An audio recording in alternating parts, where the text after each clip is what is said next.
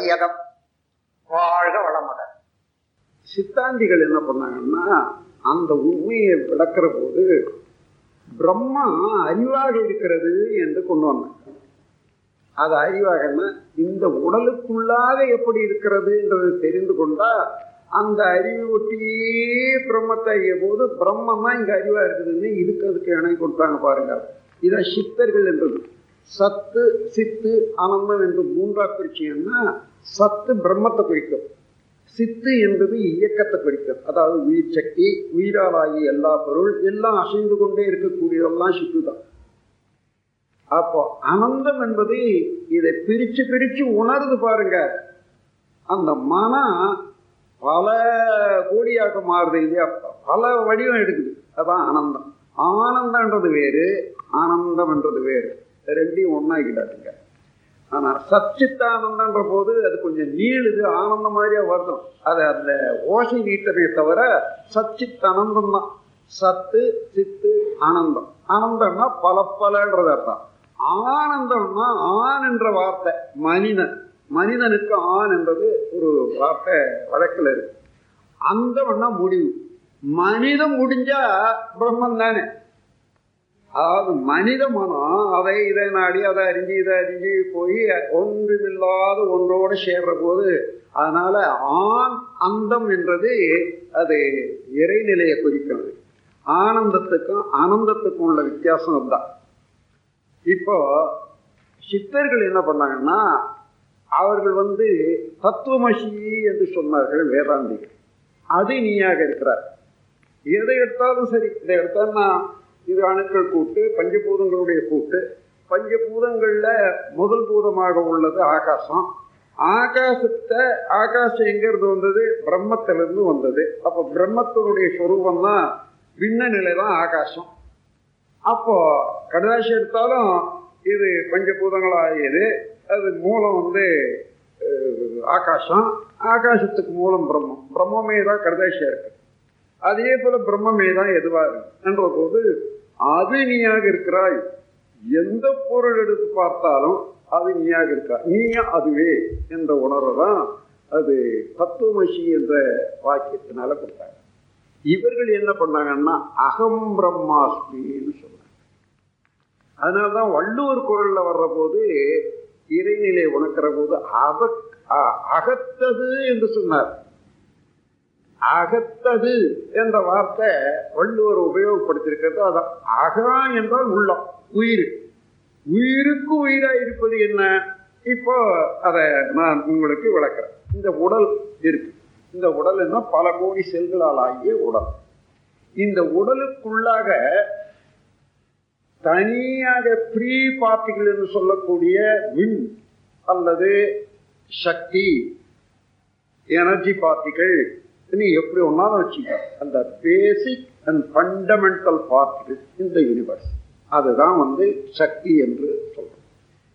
உயிரினால ஜீவன்ன்றதுக்கு மாத்திரம் எந்த கட்டி கொள்ளக்கூடாது? அர்த்தம். உயிர் என்றால் இயக்கம். இயக்கம் உயிர். ஆனா இயற்கை எல்லாது ஒரு பெரிய ஒரு இதை எடுத்துக்கிட்டு ஒரு மாசம் எடுத்துக்கிட்டு அது உயிர் இல்லாமன்னா இல்லை. அந்த மாசுல இருக்கக்கூடிய கடைசி பகுதிக்கு போனோம்னா அதுதான் உயிர் இது உயிர் தொகுப்பு. பல கோடி சேர்ந்த போது மாசுன்னு சொன்னா ஒரு கூட்டம்னு சொன்னா தொகுப்பு. அதனால அதுக்கு வேற பேர் மாசு. இதுக்கு அந்தந்த பேர் கொடுத்துட்டாங்க. அப்போ உயிர் என்றால் அந்த மூலக்கூறாக உள்ள ஒரு பரமான நிலை. விண்ணென்றும் பரமானு என்றும் தமிழ்ல சொல்றோம். பரம என்ற ஒரு வார்த்தை எந்த இடத்துல வந்தாலும் அதற்கு மேல இல்லாதது என்றது அர்த்தம். அதாவது உச்ச நிலையில ஒன்றை வச்சு பேசுற போது அதுக்கு பரம். அது பரம புருஷன் என்று சொன்னா ரொம்ப உயர்ந்தவன் என்ற ஓமை காட்ட முடியாத பரமபுருஷன் பரமசிவம் என்றால் அந்த ஓமியே இல்லாத இதுக்கெல்லாம் பரம அதே போல விண்ணுக்கும் பரம அணு. அதை விட அணு என்ன சின்னது? அணு என்றாலே மிகச்சிறியது என்றது. பரமாணுன்னு சொல்லிட்டு அதை விட இன்னும் ஒன்று சின்னது இல்லை என்றதையும் குறிக்கிறது அந்த நிலையில பார்த்தீங்கன்னா அதுதான் உயிர். அந்த உயிர் என்றதுதான் விண் என்றும் சக்தி என்றும் ஆகாசம் இங்க விட்டுட்டீங்கன்னா மிச்ச இடங்கள் எல்லாம் உங்களுக்கு வழிக்கு போகும் தத்துவம். அந்த உயிர் உயிர் என்ற உயிரானது அதுவே தான் இப்போ இந்த உடல் இருக்குது. உடலுக்குள்ளாக உயிர் இருக்குது இல்லையா? இப்போ அதை தெரிய போச்சு உங்களுக்கு இந்த உயிருக்குள்ளாக உயிருக்குயிராக இருப்பது பிரம்மன் தான் ஏன்னா அந்த உயிர் என்பது அந்த வெட்ட வெளியில ஒரு சிறு பகுதி சுழண்டுகிட்டே இருக்குதுன்னு வச்சுக்கோ வேகமாக சுழலுது அந்த வேகம். அதாவது ரெண்டு கோடி தடவை ஒரு செகண்டுக்கு சுத்துறதாக ஒரு அனுமானம் வச்சுக்கணும். அந்த சுத்துதா சுத்தலையான்னுட்டு பார்க்கவே முடியாது. அதனால தான் அணுவை இது- இது வரைக்கும் இன்னும் பார்ட்டிகள் யாரும் பார்க்கவே இல்லை. அது ஓடுற ஓட்டத்தில் இடிக்கிற இடியில அந்த வழக்கு விளைவில் விஞ்ஞானிகள் வந்து இன்னென்ன பார்ட்டிகள்ன்றத பகுக்கிறாங்களே தவிர அதை பார்ட்டிகள் எத்தனை கோடி பெருசாக்கி பார்த்தாலும் பார்ட்டிகளை பார்க்க முடியாது. அதான் வந்து விண்ணங்கள் சொல்லுது. அதை சித்தர்கள் வந்து த- ஒரு தெளிவாக விளக்குறாங்க. எப்படி அதை வந்து ஒரு அனுமானத்துக்கு மனதுக்கு வேணும் இல்லையா? பசுவினுடைய மயிரை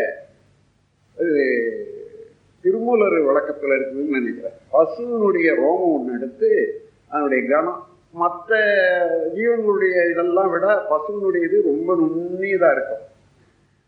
அதனுடைய கனம் எவ்வளோ இருக்கோ அவளை நீளம் வச்சு வெட்டிக்கோ. எடுத்தாச்சு ஒரு துண்டு. இந்த துண்டை முதல்ல ஒரு கோடி கூறாக்கு ஒரு கோடி கூறாக்கின பிறகு ஒரு துண்டு எடுத்துக்காதல அதை மீண்டும் ஒரு கோடி கூறாக்கினால் ஒரு கூறு எவ்வளவு வருமோ அதான் உயிரினுடைய பருமன்றதை கொடுத்துருக்காங்க அதான் மின் என்று சொல்லக்கூடியது. ஃபண்டமெண்டல் பேசிக் பார்ட்டிகள் ஆர் எனர்ஜி பார்ட்டிகள் சொல்றதுக்கு இதுதான் வியாக்கியானம். இத அந்த பிரம்மம் என்ற நிலையில டோட்டல் கான்சியஸ்னஸ் இந்த அறிவு என்பது அதுக்கு அதனுடைய தன்மையாகவே இருக்குது. அதான் உள்ளடங்கியதுன்னு சொல்றது. அறிவு என்பது வேற- வேகம் உடையது. அதாவது வீரியமும் சுருங்கம் உடையதுன்ற போது ஒரு ஆற்றல் உடையதுன்னு ஆகிப்போச்சு இல்லையா?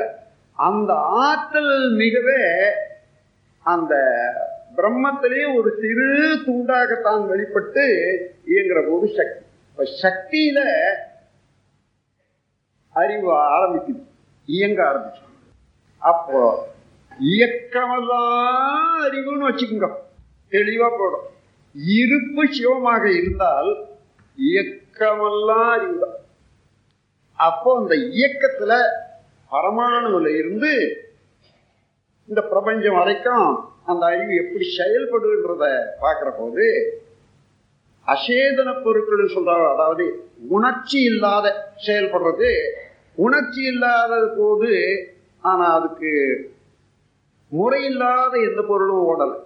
முறையோடு தான் ஓடும் ஓ உலகத்துக்கு உணர்ச்சி இல்லைன்னு வச்சுங்க முன்னூத்தி அறுபத்தஞ்சே கால் நாள்ல ஒரு சுத்து சுத்துதுன்னு சொன்னா ஒரு நிமிடமாகிலும் பெறலுமா அதே போல ஒரு நாளைக்கு ஒரு சுத்து தன்னைத்தானே இருபத்தையாயிரம் மைல் சுத்தி வருதுன்னா ஒரு நிமிஷம் பெறலுமா பெறலாம் அது போல ஒரு விதையை போட்டோம்னா இது எந்த மாதத்துல போட்டதுன்னா எந்த மாதத்துல பயிராகணும்னா கரெக்டா வருது இல்லையா? அது மாதிரி எந்த பொருளை எடுத்தீங்கன்னாலும் இந்த தன்மை இருக்குது பாருங்க. அதுதான் பேட்டன் ப்ரிசிஷன் ரெகுலாரிட்டின்னு நீங்க புத்தகத்துல பிலாசபியில சைக்காலஜில பாத்தீங்கன்னா தெரியாது. ஏன்னா இது நானே வந்து இதை கண்டுபிடிச்சு அனலைஸ் பண்ணி கொடுக்கக்கூடிய விளக்கம் ஆகையினால இந்த மூன்று எழுதிங்க. ஃபர்ஸ்ட் எமர்ஜென்ஸ் ஆஃப் கான்சியஸ்னஸ் முதல் தோற்றம். அறிவுக்கு முதல் இயக்கம். மூன்று நிலை. பேட்டர்ன் ப்ரிசிஷன் ரெகுலாரிட்டின்னு ஆங்கிலத்தில். அமைப்பு தன்மை இயக்க ஒழுங்கு தமிழில் போட்டது அமைப்பு தன்மை இயக்க ஒழுங்கு மூன்று. நான் ஆங்கிலத்தில் கொடுக்குறேன்னா அப்போதான் அது வந்து சிதையாது இருக்கும் அர்த்தம். வேற அர்த்தம் கொள்ளாத ஆங்கிலம் தெரியவங்களுக்கும் சுலபமாக புரிஞ்சிக்க முடியும். Pattern precision P R I C I S I O N precision pattern precision regularity ஆங்கிலத்தில். தெரிஞ்சவங்கலாம் அது ஆங்கிலத்தில் நோட் பண்ணிங்க. தமிழ்ல அமைப்பு துல்லியம் இயக்க ஒழுங்கு. அமைப்பு துல்லியம் இயக்க ஒழுங்கு. நம் கடமை அறவாழ்வின் நாட்டத்தே